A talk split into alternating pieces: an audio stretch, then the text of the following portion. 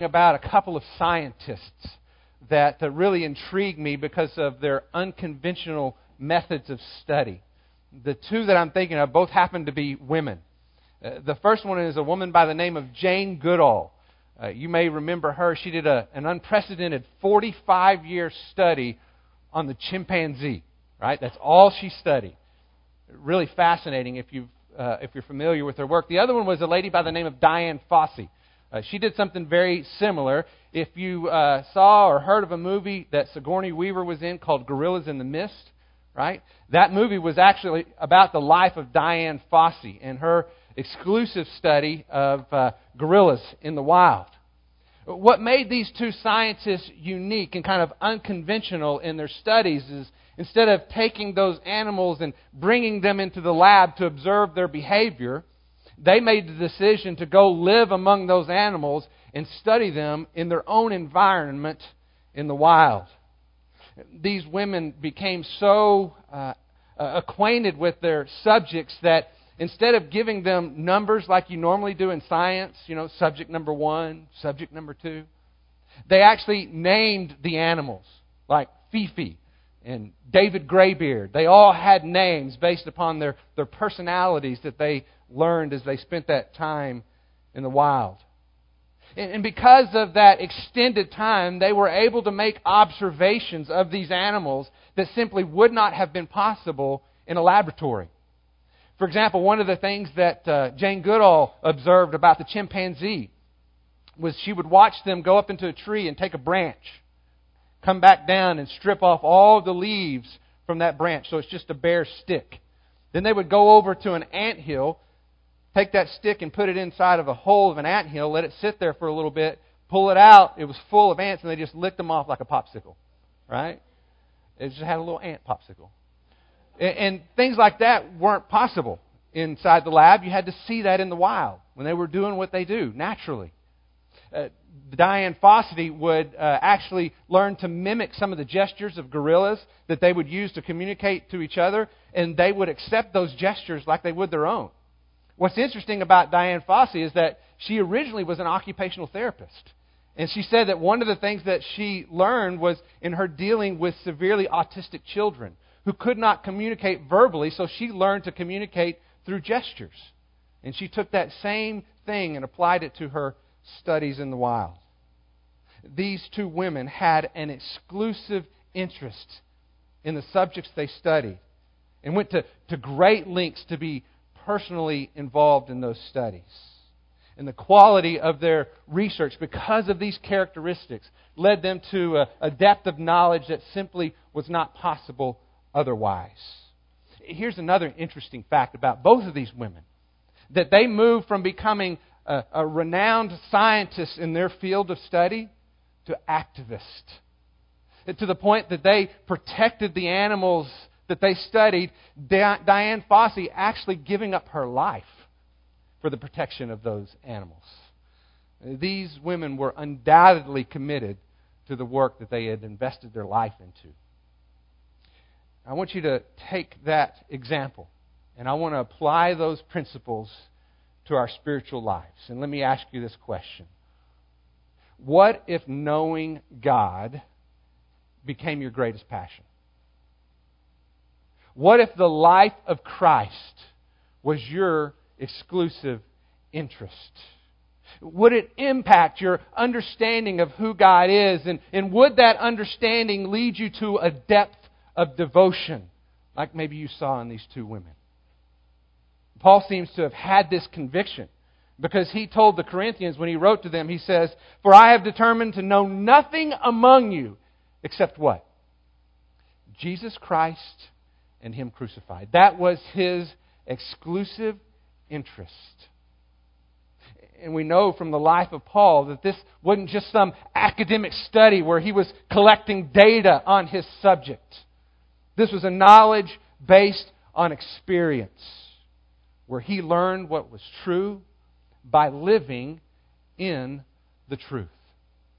It was a journey of faith where his fellowship with God was the means by which he came to know God. And that knowledge of God shaped every relationship that Paul had from that point on. He learned how to love others based on the experience of his love from God. A love of such significance, as we know, the Apostle Paul, too, gave his life for the one he loved. Has God's love impacted you in that same way? In our passage this morning, John is going to lead us to an understanding of how that evidence of Christ's love is another means by which we have the assurance of his salvation. And we're going to unpack that together in our passage. Before we do that, let's go to the Lord in prayer. Father, as we come to you this morning, I pray that we are able to see the truth of your Scripture. I have been made aware uh, most clearly this week, reminded that uh, we can bring awareness to truths, but only your Spirit brings conviction. So I pray that your Spirit is at work today in each of our hearts, convicting us of the things that are good and right and true. And that we see how your love transforms our life. It is the basis of our salvation and the very calling of what we are called to be and do among one another in your name. We pray this in the name of Christ. Amen. If you want to, you can go ahead and turn to John chapter 4. We'll pick up where we left off last in, in verse 7.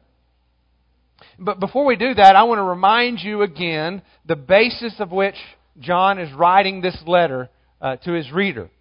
And he tells them very clearly he is writing to, to give them a knowledge of eternal life. I'm writing so that you may know that you have eternal life. That's his primary emphasis and goal of having written this letter.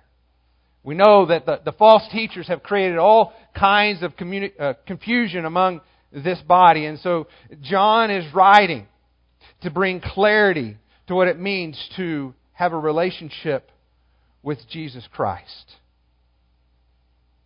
I believe that uh, one of the things he's doing is connecting that point that he made last week when he talks about testing the spirits to now seeing the evidence of the fruit of the Spirit, which begins with what? Fruit of the Spirit is love. Look at verse 7 with me. Beloved, let us love one another, for love is from God. And everyone who loves is born of God and knows God. The one who does not love does not know God, for God is love.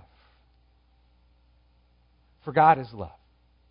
That's a profound statement. I want us to start there because I believe the basis of understanding what love is all about must begin and end with God. For God is love. In fact, any effort to comprehend love by what we see being demonstrated between people is flawed. It's flawed deeply in comparison to what is true and pure in God Himself. It's like trying to, to understand the power of the sun by studying a light bulb. You're just not going to get there because the two things are so, so altogether different than one another we need to begin by studying the heart of God. And to do this, I want us to look at a statement that Jesus made in his prayer back in John chapter 17. So keep your place in 1 John and go back to his gospel. John chapter 17. You'll remember the setting of this as Jesus prepares for his crucifixion that is just around the corner. This is his prayer that he prays um, before that significant event Look at what he says in verse 24. John chapter 17, verse 24. It says, Father, I desire that they also, whom you have given me, be with me where I am, in order that they may behold my glory, which you have given me. For you loved me before the foundation of the world. For you loved me, Jesus says, before the foundation of the world. I want you to think about that. Because what it's saying is that before anything else existed, God the Father was loving God the Son. Now, when you consider that, I want you to think about what that tells us about the love of God. Because what we should see is that God did not need to create anything outside of himself to experience love. Ever thought about that? God did not need to create anything outside of himself to experience love. Because it existed in its perfection within the fellowship of the Trinity. From all eternity, the love of God has been full and complete within Himself. A self sacrificing, life giving love. God is love. Because if He did not love, He would not be God. Now, with that in mind, let's go back to our passage in verse 7, where John says, Beloved, let us love one another, for love is from God. And everyone who loves is born of God and knows God. John is saying that our understanding of God's love must come from our fellowship with Him. We know love only because of knowing God from whom love finds its source.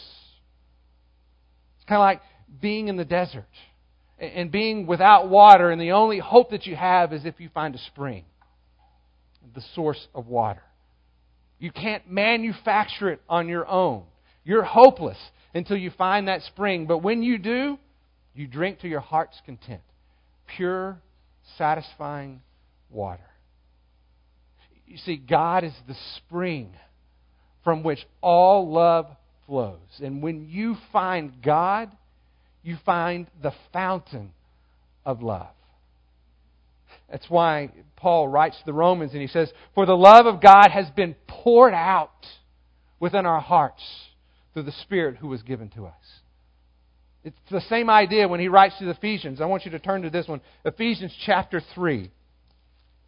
Ephesians chapter 3, verse 17.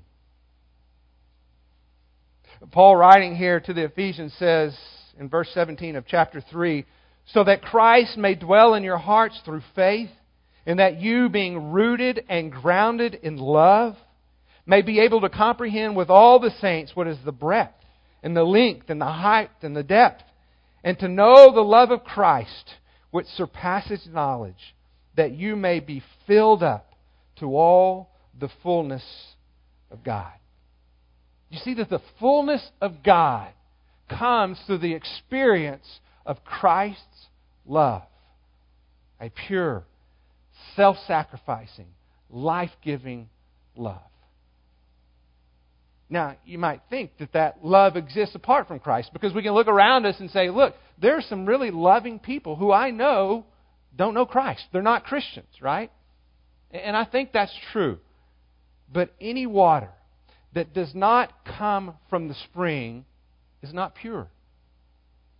If we were out hiking, again, using that same idea, we might see pockets of water here and there. And it is, in fact, water.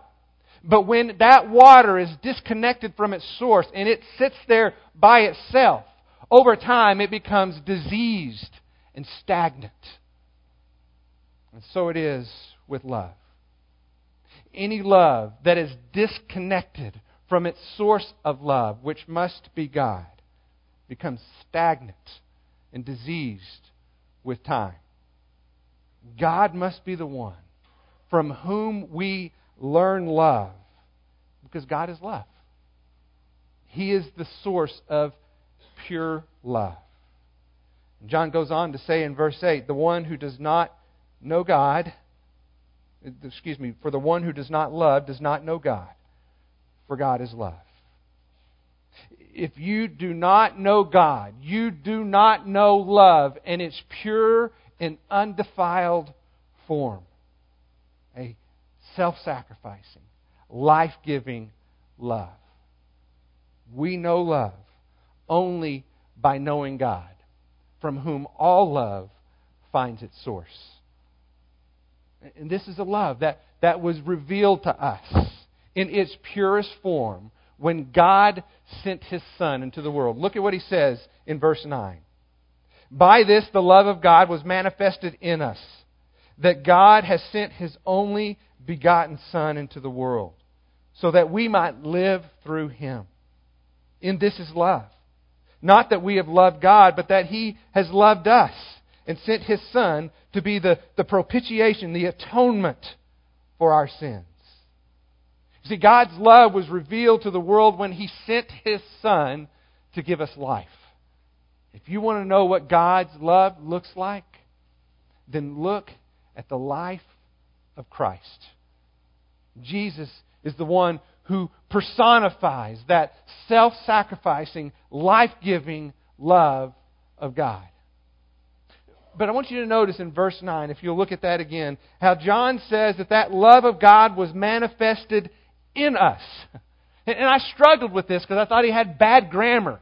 And I understand because if I were to write this, I would say this is how God's love was manifested to us so that we could see what it looks like. But that's not what John said, and I believe the reason is clear. Is that we can't comprehend God's love by simply observing it. Like we might a, a picture where we would stand back and appreciate the beauty of that artist's work and really know what that was all about. In our home, we have this uh, picture that Thomas Kinkade painted.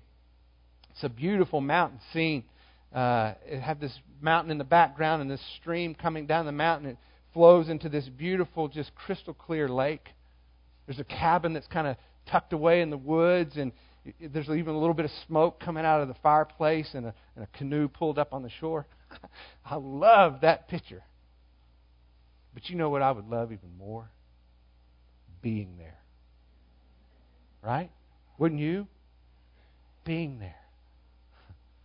Not just observing the beauty, but actually experiencing the beauty. That's John's point. We can only know God's love by experiencing God's love. But the challenge here is the fact that, that sin prevents us from experiencing that love. Sin is what separates us from that relationship with God so that it makes us an observer. We can only see what it looks like, but we cannot experience it.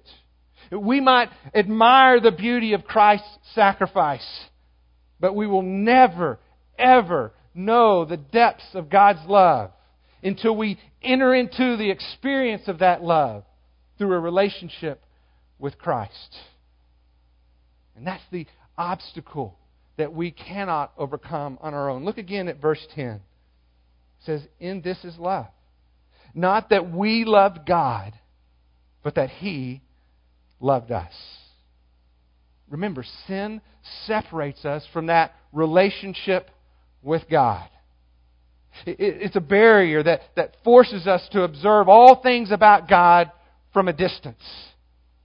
And if love can only be understood by a relationship that sin now prevents, then we are hopeless. And that's why the Bible says that we are dead in our trespasses and sin. It's what separates us from the experience of God's love. The scripture goes on to say, but God, and listen to this, because of His great love with which He loved us. His love is the basis of our salvation. In that even while we were yet dead in our trespasses and sins, He made us alive together with Christ. Look again at verse 10. In this is love, not that we not that we loved God, but that He loved us and sent His Son to be the, the propitiation, the atonement for our sins because of his love. God has sent his Son to be the atoning sacrifice for our sins. His love removed that barrier of sin and invites us into a relationship with Him. We didn't love God. He, he didn't respond to our love. His love was spontaneous, it was free, it was uncaused. His love was a gift, and an invitation to know that love by, by putting our exclusive trust in Him alone. Being alive in Christ is what awakens us to the love of God, where we know God's love because we experience God's love when we've been made alive in Christ Jesus. All this forms the basis. It has to be the understanding, the foundation to really appreciate what John says next. Look at verse 11. It says, Beloved, if God so loved us, we also ought to love one another. No one has beheld God at any time. If we love one another, God abides in us, and his love is perfected in us. See, love originates in God, it is revealed in Christ. And then it is made alive in us when we walk in fellowship with Him through the transforming power of the Holy Spirit. Here's the key that I want you to understand the love of God is what transforms us to become a loving people. The love of God is what transforms us to become a loving people. John will go on to say later on this, in this letter, we love only because he first loved us. It's his love that transforms us into a loving people. We see this principle played out in our own families, right? We grow up seeing our parents demonstrate love to one another, and very often we then mirror that kind of love, right? I remember growing up as a kid, I would see my mom fix my dad breakfast most every single morning. Then I got married, and I was like, show me the love, you know, I want some breakfast. I thought that's what it was, right? But it's true. We see things that we then just make this connection with. Sometimes our parents, when we grew up, bought us things, right? And so when we want to express love to somebody, what, we, what do we do? We go and buy them something. Sometimes that love is expressed by um, standing with somebody during a difficult time. We, we see that demonstrated, so then we learn from that example and we go do the same. Sadly, we see this even on the extreme of the other side, where people grow up in dysfunctional, even abusive homes. And that's how they perceive love. And so what happens? They turn around and do the same to their own children. The point is, we learn to give love based on how we receive love. And so when we enter into a relationship with Jesus Christ, it transforms the way we love. We experience God's love as it, as it teaches us what it means to love one another. In fact, knowing this love actually transforms our love to become like His a self sacrificing, life giving love. Let me give you an example of how that works. Turn a few pages over to 2 Peter chapter 1. 2 Peter chapter 1. And I want you to begin reading with me in verse 2. 2 Peter chapter 1 verse 2. Peter says, Grace and peace be multiplied to you in the knowledge of God and of Jesus our Lord, seeing that his divine power has granted to us everything pertaining to life and godliness through the true, true knowledge of him who called us by his own glory and excellence. For by these he has granted to us his precious and magnificent promises. And now listen to this. In order that by them you might become partakers of the divine nature I don't know about you, but that, that knocks my socks off. Partakers of the divine nature. I believe, like John, what Peter is telling us here is that walking in fellowship with God is what transforms us to become more like Christ. Where the experience of His love transforms our love to be more like His love we become partakers of the divine nature when His love is made evident in our life. That's the point. As John says, go back to verse 12 in our passage. No one has beheld God at any time.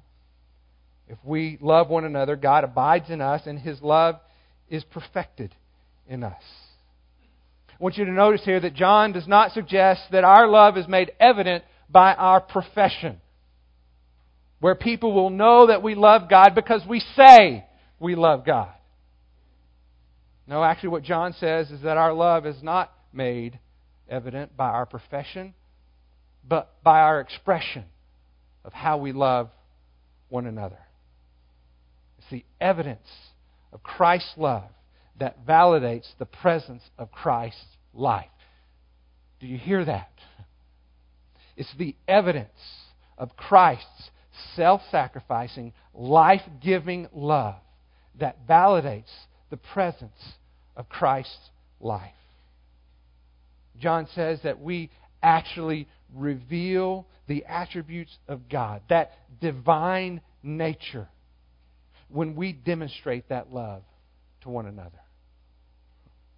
Even though no one has seen God at any time, they can catch a glimpse of what He's all about when we see that love, self sacrificing, life giving love between one another.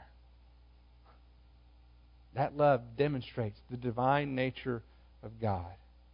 And it is that love that transforms us to be more like Him. That's the, the central message of that passage that we've looked at. And, and there really is a, a central question that comes out of that message, and it's this How is your walk with Christ? How's your walk with Christ? What is your experience of God's love like? Because how you answer that question will influence every single relationship in your life. You will love your kids based on the love that you've learned from your walk with Christ. You will love your spouse based on the love that you've learned from your walk with Christ. You will love your enemy based on the love that you've learned from your walk with Christ.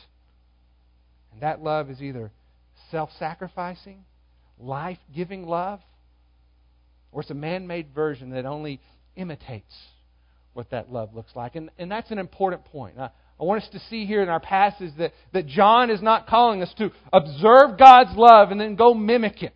Go try to imitate what it looks like. When I was in college, I had a roommate that used to get mad at me because when we would cook out on the grill, he would tell me I wasn't using real cheese. And I'm like, I don't understand. What's the big deal? I go get some cheap slices and it looks like cheese to me. And so one day he took me out to the grill. He says, I want you to watch what happens. This was Greg Storm, by the way, Andy. He says, Take this cheese. He threw it on the grill. He says, Watch what happens. And to my amazement, I watched a fire retardant piece of cheese do nothing but shrivel up into a little plastic square. And Greg looked at me and he says, I know that looks like cheese, but that ain't cheese. See, God is not calling us to observe His love in order to imitate it in our life. You see, we don't need a relationship with God to do that. We can do it from a distance. I believe what God is calling us to do is to give evidence of the real thing. See, we might produce an imitation that looks like love, but when it's put to the test, it will reveal that it is hardened by the presence of sin. And it may look like love, but it ain't love. Instead, God, God is calling us to be united with Him so that He actually transforms our imitation into the real thing that actually comes from the source of all love. That's why John says His love is perfected in us. You get that, right? It's His love that is perfected in us where that process of perfection removes the impurities of our selfishness and sin, so that when it's given evidence of the pure thing, it demonstrates that self sacrificing, life giving love. I want you to hear me on this. Marriages don't fail because people, two people don't love each other. Okay, listen. Marriages don't fail because two people don't love each other. Marriages fail because two people don't love each other with the love of Christ. Families aren't dysfunctional. Friendships aren't broken because of the absence of love. They fail because of the absence of Christ's love. And so maybe the best way to, to take the truths of this passage is to, to reverse them and to look at our relationships and see what they tell us about our relationship with God. So if your marriage is on the rocks, or your family's struggling, or your friendships are not doing as well as you would hope that they would, let me encourage you not to go and try to fix them. I know that sounds interesting, a little bit counterintuitive, but I do not believe that's where we need to start based on what our passage teaches us this morning. In fact, I think very often our efforts to go and try to fix relationships actually makes things worse before it makes it better. So instead of taking things into your own hands, let me encourage you to put them in God's hands. Put your focus and your attention on your relationship with God. Because only when that's right will you see any change in your relationship with one another. Until your love is transformed by God's love, you don't have anything to offer. And it will not last. At least not the way God designed it to be. You see, when we do this on our own, we're just basically handing them a cup of stagnant water.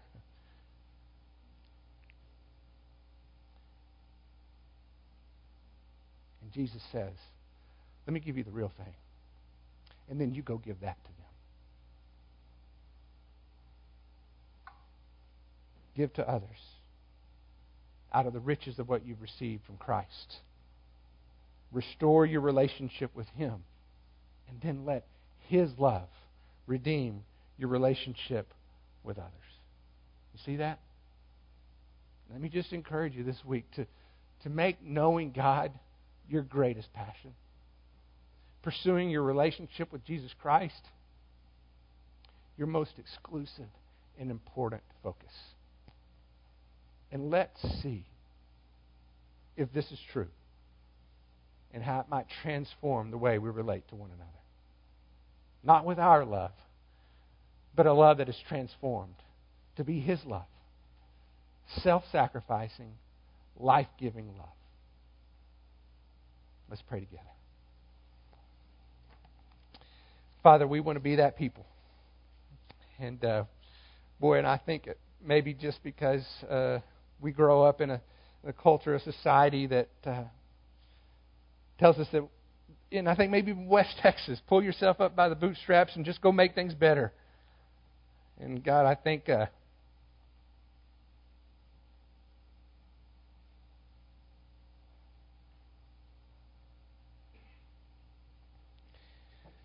in doing so, we often make things worse. Help us to love with the love that has been transformed through relationship with Jesus Christ. So that it is not our love, but it's your love at work in and through us. A self sacrifice